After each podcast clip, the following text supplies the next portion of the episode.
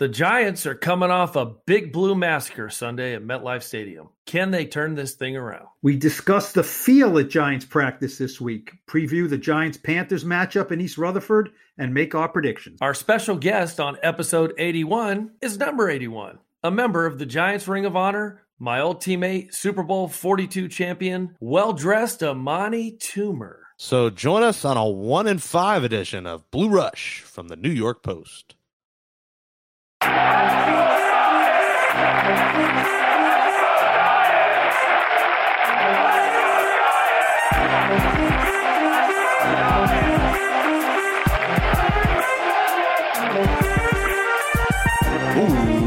Welcome back to Blue Rush, our New York Giants podcast from the New York Post. Subscribe to the show wherever you get podcasts. Give us that five star rating. Write in a nice review on Apple Podcasts in honor of episode 81 We'll have episode 81, number 81. Amani Toomer, Giants great Super Bowl 42 champion, join the program a little bit later on in the show. We got lots to do today. Let's welcome in the host of Blue Rush. That would be two time Super Bowl champion kicker, Amani's old teammate, Lawrence Tynes, and Giants beat writer for the New York Post, Paul Schwartz. I'm Jake Brown here. We have Sarah McCrory and Andrew Hartz alongside as well. Guys, a good live show after one of the worst games in the Giants history Sunday. I think, uh, Lawrence, we, we salvaged it. We had a couple of your friends, the family there. I think it was a nice little gathering after what was seemed like a massacre about uh, 10 feet away. Yeah, thank God for them and of course, Paul's son was there and brought a tribe with him. Very good questions. Paul, I've been being a student of the podcast, so I watched the press conferences today. I thought Joe Judge was more upbeat than I thought he would be. Seemed like he was giving you guys more. I don't know if that's a conscious thought. Jabril Peppers looked pissed off, giving you guys a bunch of one word answers. Obviously, he brings a lot of energy to this team.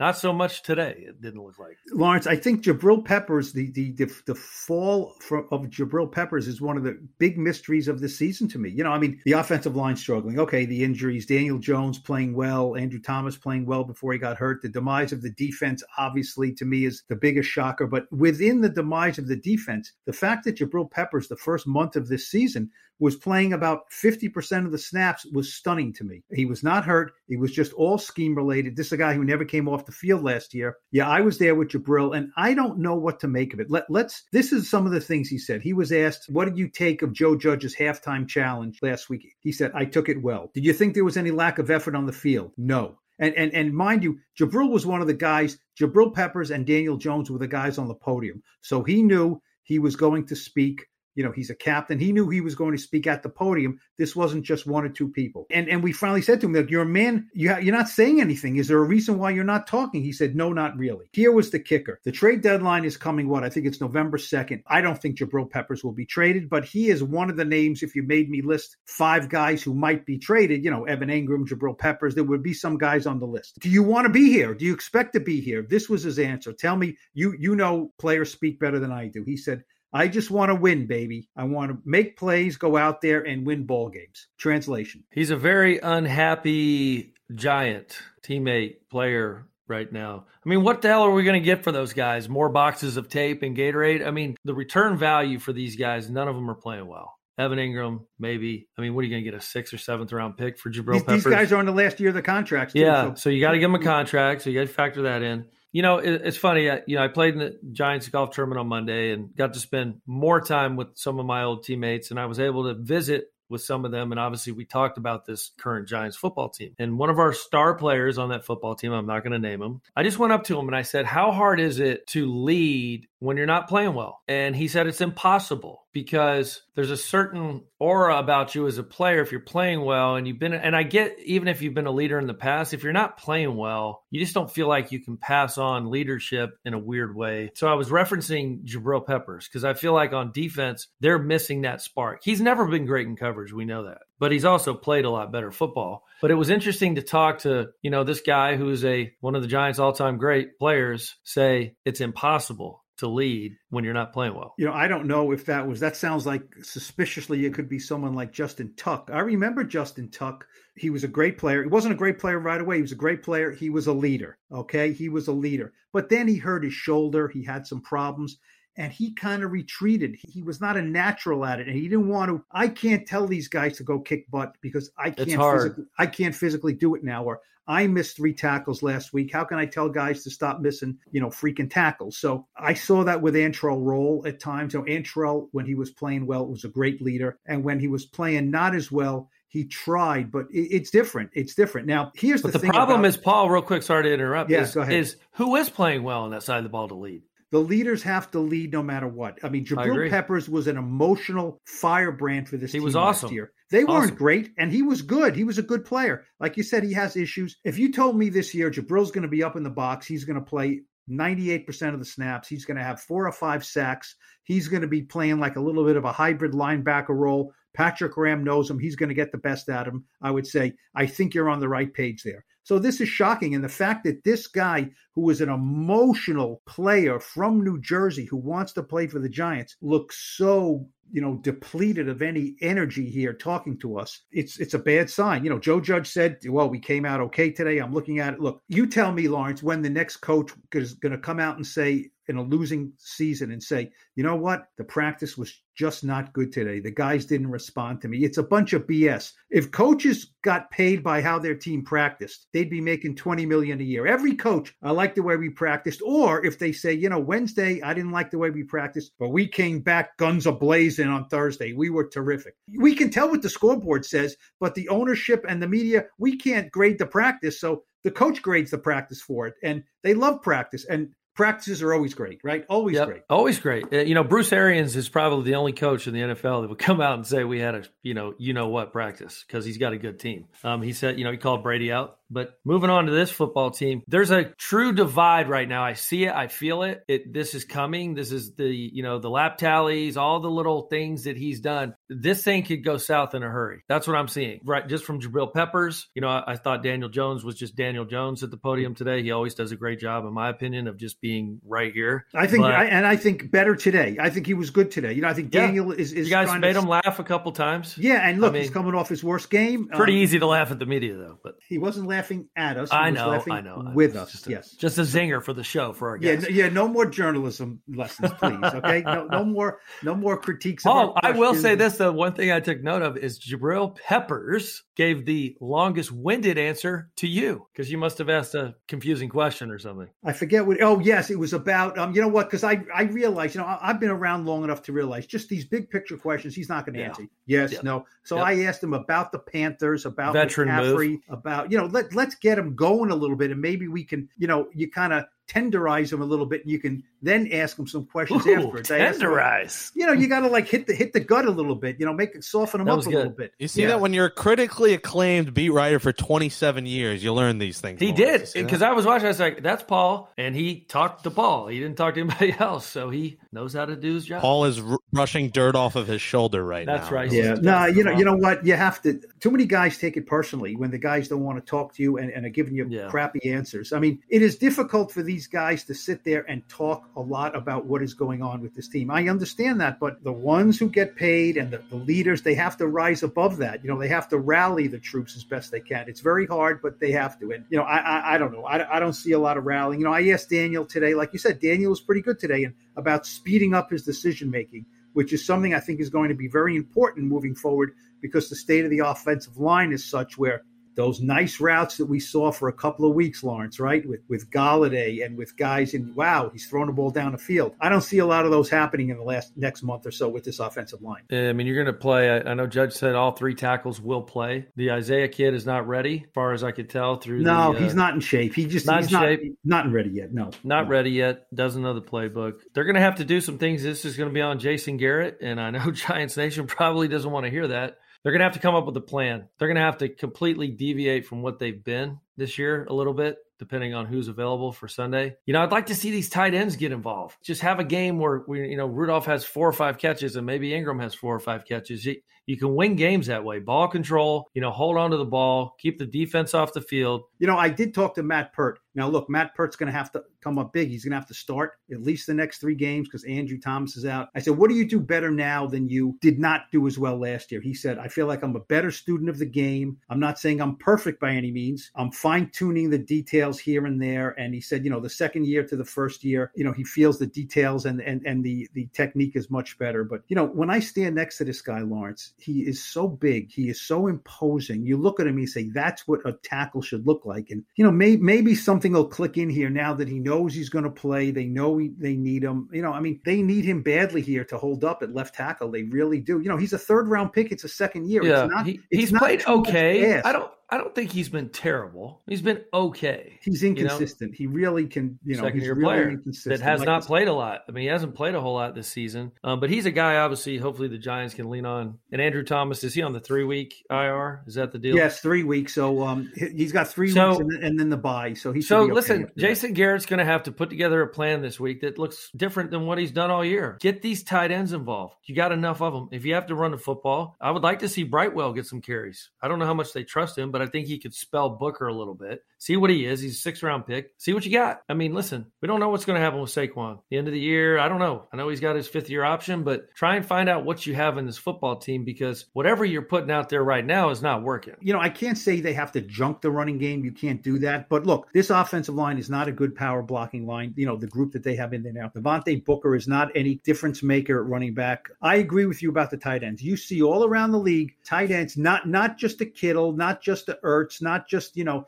the, the Kelseys. You see midline tight ends making big plays down the field. Everyone always says, well, what's the most natural throw for a quarterback, right? Over the middle to a tight end. So, you know, with Engram, who has really, I wouldn't say regressed. He's kind of like retrenched, you know. Seems like they don't trust him as much anymore. A lot of the fans, you know, think for good reason. But I agree. Kyle Rudolph was not a guy they just got. He's getting $6 million a year, okay? Two year, $12 million contract. It is not too much to ask. I think some of it is Rudolph has been very slow to come around from, you know, the foot surgery and just getting into the flow. But he's a big guy. You can't tell me he forgot how to box out in the red zone and around the end zone. They have to make an effort to get him the ball. And and look, he's not going to be running free. I get that, but you cannot survive in this league without tight ends who, who are much more productive than this group. It's really a failing. And what did we think with Jason Garrett? Jason Garrett, when he coached the Cowboys, he killed the Giants Killed with the tight ends, killed them.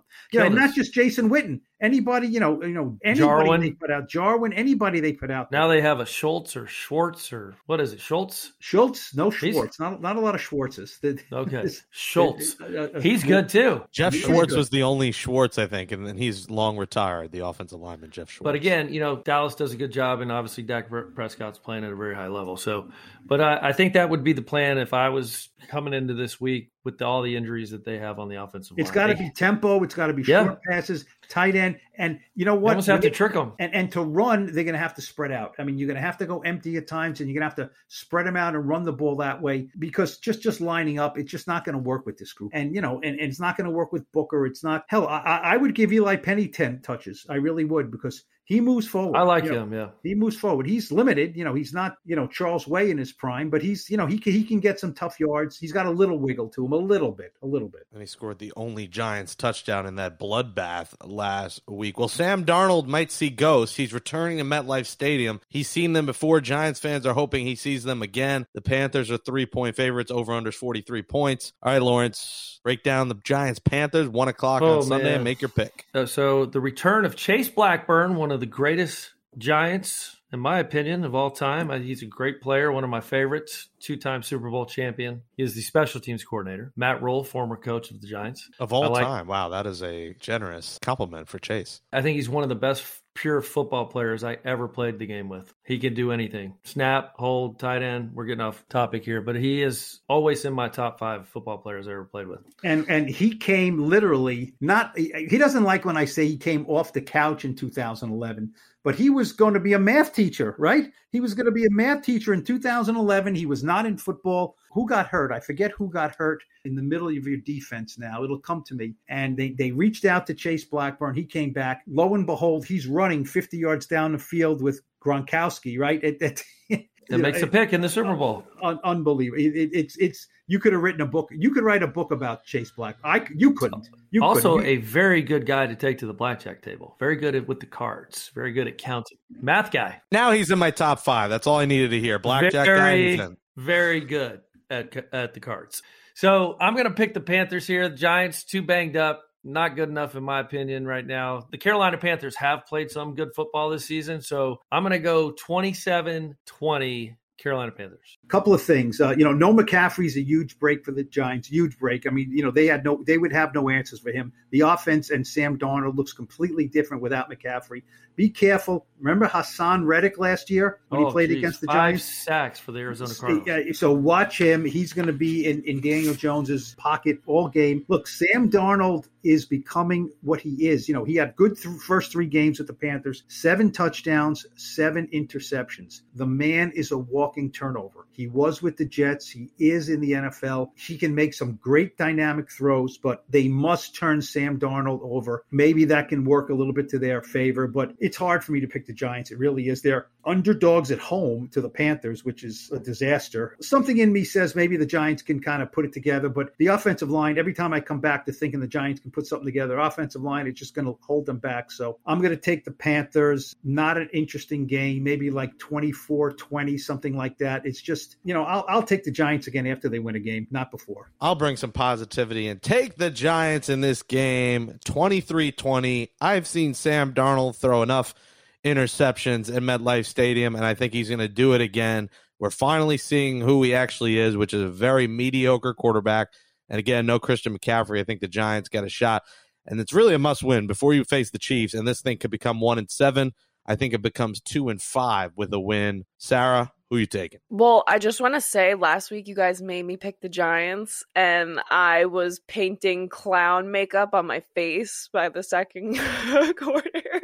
So yeah, no way am I picking the Giants. Hell no. Hell no. I'm saying it's not a blowout, but it's not going to be close. So I'm saying like 23-10 Panthers. No, like after last week, no uh, points. They're lucky. I'm still even rooting. You're traumatized after sitting in the stands last I am week. traumatized. We all are. We all are. yes. are. I have never in my life left a game early, and we left into the third quarter. You know what? This, this is this is true. The traumatized. Did you hear what Nate Solder said when we asked him about the booing the other day? Nate Solder said that he cited a study that fans who root for teams that lose, their testosterone level goes down twenty percent. So that is the reason Holy why cow! We just had a Cialis commercial. that he said. our- and you know what? I looked it up. The. University of Utah had a study. Testosterone level up 20% when you have a team and they're winning, down when the team is losing. Hmm. So if Holy you feel no pep in your step, What does that have to do with me? well, I'm, I'm, well, I'm Well, just booing- saying that in general, your your your being down and traumatized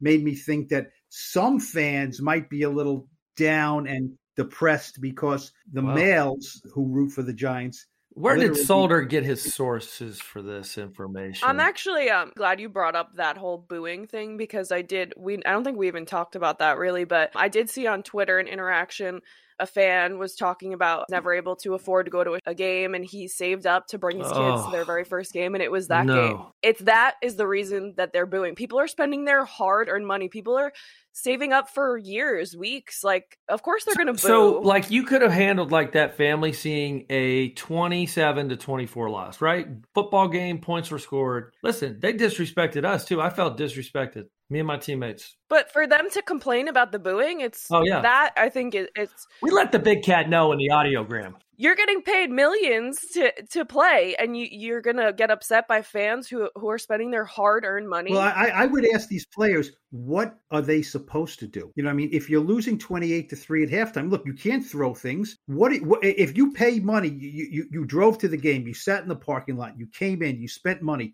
What are you supposed to do if the score is 28-3? Just say say nothing or say it's okay, guys? I mean, booing is what you do. The sounds of silence is worse. At least booing means there are people sitting there who care. Once people sit there and say, you know what, I'm not going, or, or they walk out in the second half, now there's nobody booing you, okay? You can be happy with that. You're also going to look up and there's 10,000 people sitting there. That's a problem. yeah i think that's why a lot of fans were fired up to see Toney throw that punch in the cowboys game too because it at least showed someone gives I a agree. crap like I agree. More of You, that. you have something to say, Lawrence. You, you know, you're biting your tongue right now. Let it out. I mean, Nope, if you got nope, something, nope, you let it out all out on Sunday. You know, saying you know they played half-ass and you know they did, and I'm still trying to recover from Doctor Schwartz here talking about testosterone levels. Goodness, God. For booing, And- it and- lowers. and- And let's just make clear, we're not advocating at, at the Blue Rush podcast violence here, right? You know, punching and things. We're advocating No. good, clean fun, right? Yes, yes.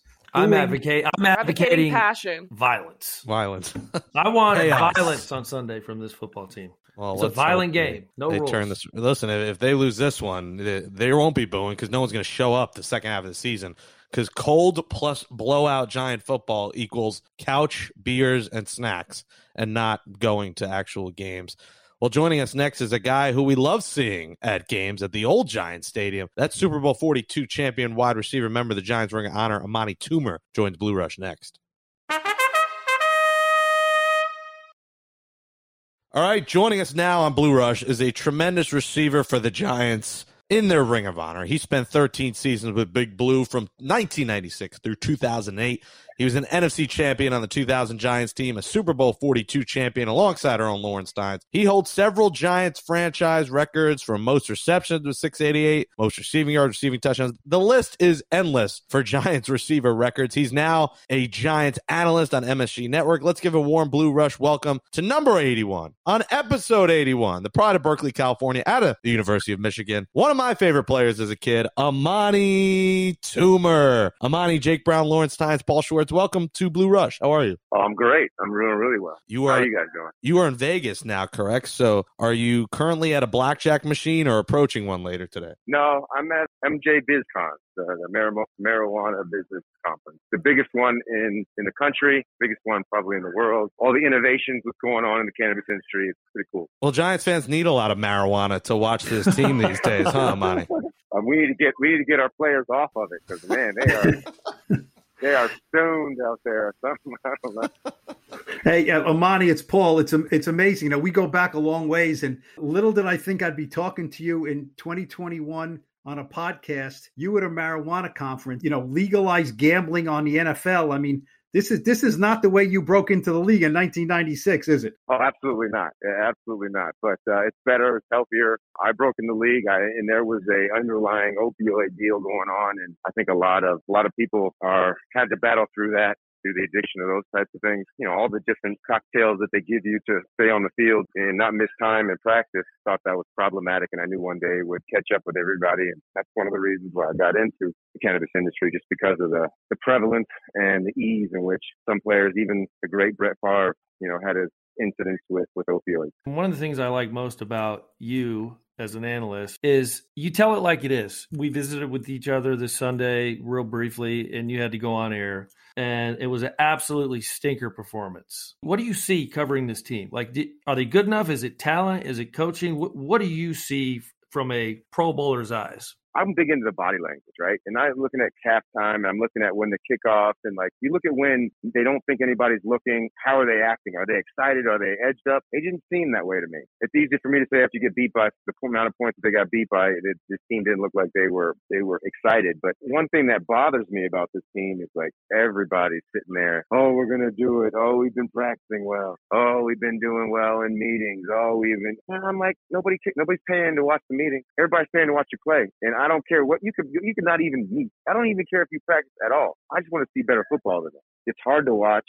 It's disheartening because all of the excitement that was coming into the season and with all the injuries, it's hard to stay positive about this season, even though we got more games than ever. They don't look like a team that belongs on the field. It's almost Yeah. like they were playing Alabama. I agree. Who are the leaders of the Giants football team? Logan Ryan is one, but even he, like, like he went up there and he spoke. Nobody asked him to speak. He just wanted to speak and tell everybody that it was on him. And I'm just like, yeah, man, I, I, that's great, but I, I don't care anymore. You're one, you're one and five. You know what I mean? You're in the hunt and you had laid a stinker of a game, and all of a sudden you want somebody to blame. Blame me. I, I respect that, but you're one in five, man. I, I don't know why he went up there and did that. I don't know why he stood up there and took that bullet. I was I was asking people, is he running for politics? I mean, I don't get it. I know he's playing hard. I know he, he wants to win, but I don't care how much you want to win. At some point in time, you got to go out there and win, or you're not going to be in the NFL long. You made your living on offense, obviously. When you look at Daniel Jones and you kind of say, you know, put yourself on the field with him, what do you see from him? The Giants drafted him because they thought he was a lot like Eli Manning in a lot of ways, who you know very well. What what, what do you like? What do you not like? You know, is is he the long term answer for them there? I don't know. I mean, I think it's too, I mean, everybody wants to judge him and all this stuff, but there's times when they want to get rid of Eli. I don't think he's done anything to make me you know, absolutely fall in love with him. Except I, you know, I really like his personality. He's a very approachable guy. But at the end of the day, it's like you got to show it on the field, and there's only so many, many amount of time where people can overlook some of your shortcomings. And, you know, with the interceptions that he had this past weekend, it, it was really troubling because then, then a whole bunch of things come into question. Should he even play? And then they had the, the quarterback sneak there on fourth down with, you know, after he's coming off a concussion. You're just like, wait, are, do they even pay attention to what's going on? Or are they just calling the plays and, and not even thinking about their, their quarterback's health? I, I think they should just gave it off to Penny. And he, you know, he's really good on short yardage. I just didn't really understand that. The Joe Judge love affair, Amani, isn't what it was last year. I think, you know, fans are growing tired. They're losing patience. What do you think about Joe Judge? Obviously, he's not getting fired this season, but what do you think about him as a coach and his future coaching this team? I like the way he's standing up there. He's taking on all the questions. I love it. Like, I, he, there's no excuses with him. He's like, why did we do this? Well, this is why we did it. Was it the right decision? You know, was it the wrong decision? You know, it's what we did. At the time, we thought it was the best decision for our team. Like, I like it. I, I really do. But at a certain point in time, is a performance based business. It could be great. You could have the best locker room. You could have all this stuff. At the end of the day, if you're not winning, that group isn't going to stay together. I was there. I was covering the Giants when you came into the league. And, you know, people look at you now and say, Super Bowl champion, almost 700 catches, all time Giants leader. It was not always easy for you, was it? You know, I, I look up and I remember 96 as a rookie, you had one catch, you got hurt. 97, you had 16 catches. You were not really part of the, the, the whole playing rotation. 98, your third year, right? Everyone says the third year is the year you got to do it. 27 catches. What do you remember about going into your fourth year, 1999? Because it was not like there was this golden path for you to, you know, to become the franchise leader. There was some real soul searching and some difficulty going into that season, right? Kind of like a make or break situation. Well, absolutely. But in 90, 99, after the, oh, going into 99, I had a new contract. So my, my mind, I felt like, you know, I had to prove myself, but I felt like I had a little more time. I thought, because my first two years was a struggle. My third year was my contract year. So they didn't tender me. So I ended up just signing a, a deal, which was the best thing that ever happened to me. But I think my third year when I caught the pass against Denver and I started really practicing well, and I, I, my third year was the year that everything changed around. And that's when I got the confidence that I don't care about the 27 catches. I know I can play in this league. And if Giants aren't going to pay me, I'm to go somewhere they're going to play. They're going to pay me. And then they, instead of me going through the uh, restricted free agency route, the Giants just gave me a contract. So 99 was my first year of a new, very lucrative contract. So I, I wasn't thinking like, oh, I got to prove myself. I was thinking, okay, I got three years. I, I, did really well last year. I think everything was rolling downhill since my third year. I, I didn't look at that year as a, as a, as a stressful year. I thought it was my turn and I was, I was ready to take on the, the, the bigger role. Amani, there, there's some crazy stat I saw maybe two weeks ago that said Golladay, Jones, Saquon, Toney, Shepard had played something like 17 snaps together something wild. Do you believe when healthy, Andrew Thomas, tackles included, that this offense can compete? You know what? The funny thing about it is, like, I, I don't care, man. It doesn't happen. You're wishing on a star, man. You're, you know, like, no, yeah. Unless they play together, nothing matters. Like, don't tell me about how great things could be and should be and was supposed to be. It's not happening.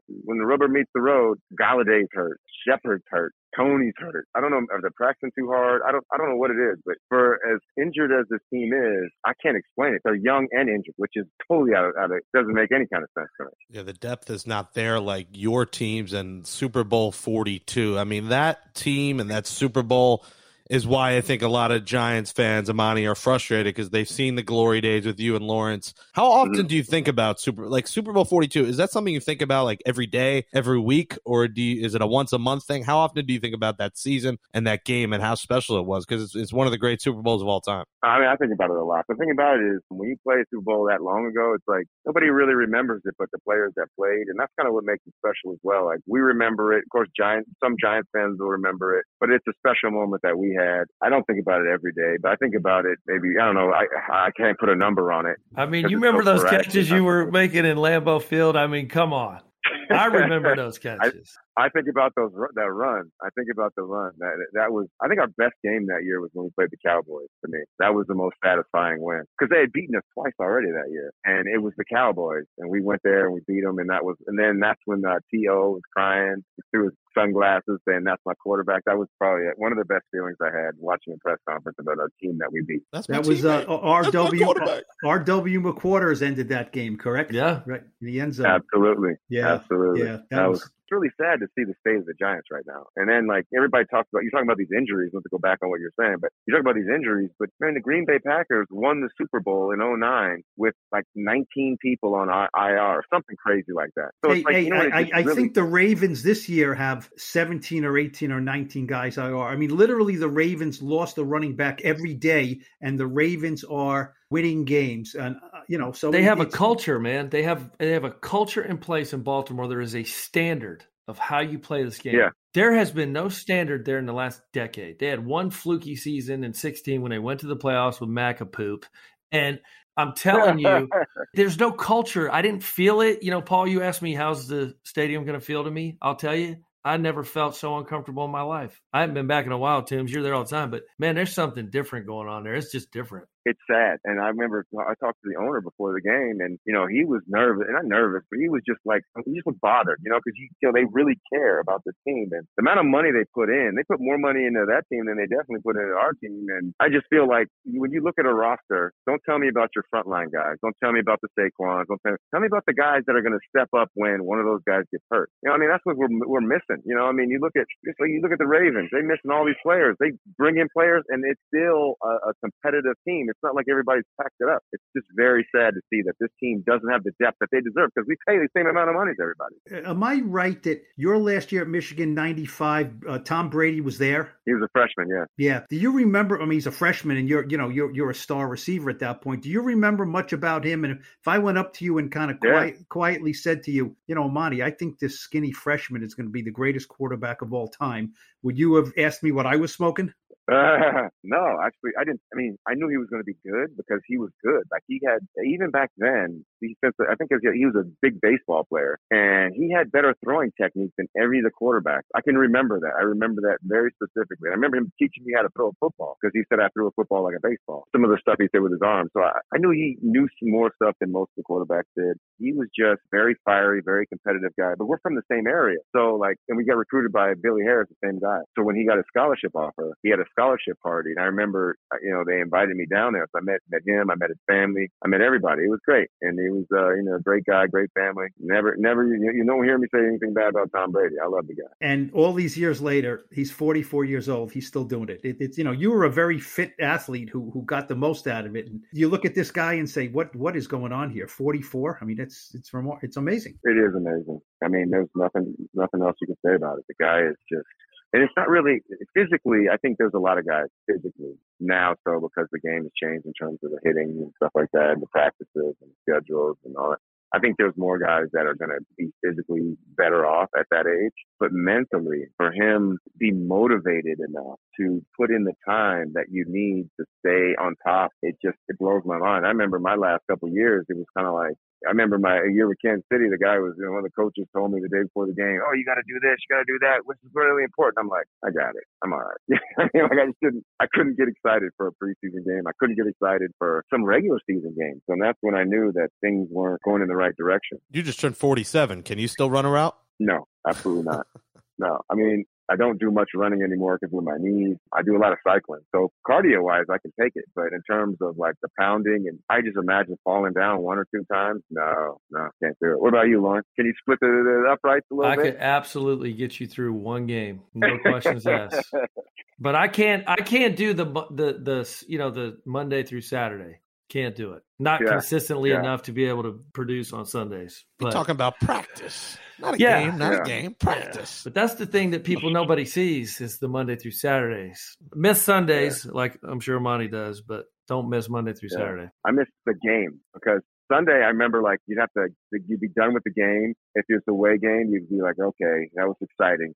Let's get on the bus and we're going to wait 45 minutes. Then we're going on the plane. We're going to another hour and a half for the equipment to get all loaded on. And then you fly home at the ridiculous, ungodly hour. And then you have to, it was, it was just not, I started hating traveling. That's when I was like, okay, this is not, not going well. Uh, Amani, you're at 668. You know that number, right? With the Giants. When the Giants drafted Odell Beckham Jr., and then he has his first few years like that, are you thinking in your head, well, it was nice while it lasted, but this guy's gonna pass me at some point. I mean, he he's he ended at 390. He didn't even come close to you. No, I mean records are made to be broken, you know, and I'm not, you know, really to put it to the, the in the perspective, like it's it's a great record for the Giants because it's such a storied franchise, but it's not about like you can't just be talented and, and get, you know, get a lot of catches. You have to be talented and then you're going to have an injury. How are you going to deal with that injury? How are you going to come back from that injury? And obviously he hasn't come back from it, you know, and, and Victor Cruz was the same way. I thought, man, he's, this guy's going to break it. Next thing you know, you know, he gets injured a few times and he's done. So it's, the game is it's more than just uh, what you can do for a year, two years, five years, even. You know, how can you do it for 10, 15? How can, could you do it for 13? Could you do it for the consistency? And uh, I prided myself on that because times where my athletic ability was really, you know, at a high level competitive, and then it got to the point where I regressed to the mean when I got older. But still, I found a way to make it work. So I was, I was really always proud of that. Odell is not playing 13 years. I mean, he doesn't seems to not even love the game, and that's why we love you, Amani Toomer. 13 years years. you know, Eli is once a giant, always a giant, only a giant. Well, so is Amani Toomer. He is a forget, pro. He is forget the one month with the Chiefs. You are only a giant, essentially, Amani, and we love you. And you know, we might need some of the cannabis. You might need to bring it over for Giants fans over from Vegas over to New York and pass it over. Yeah. We uh, we're so glad to finally have you. I'm trying to Rush. do. Thank you. That's what I'm trying to do. I'm trying to open up some businesses in New Jersey. So here we go. All right, we'll be there. Let's go. Thanks, Amani, right. for coming on. All Appreciate right. it. Thanks, Tim. thanks, thanks for having me. Thanks, Amani. It. All right, thanks. And that says cheerio to episode 81, the Amani Toomer edition of Blue Rush, our New York Giants podcast from the New York Post. Thanks to Jake Brown, Sarah McCrory, and the new guy, Andrew Hartz, for producing the show. Give Blue Rush a wee five star rating and write in a nice review on Apple Podcasts. For Paulie Schwartz, I'm Lawrence Tynes. We return to your eardrums on Monday following the Giants Panthers game at MetLife Stadium. Enjoy the game and thanks for listening.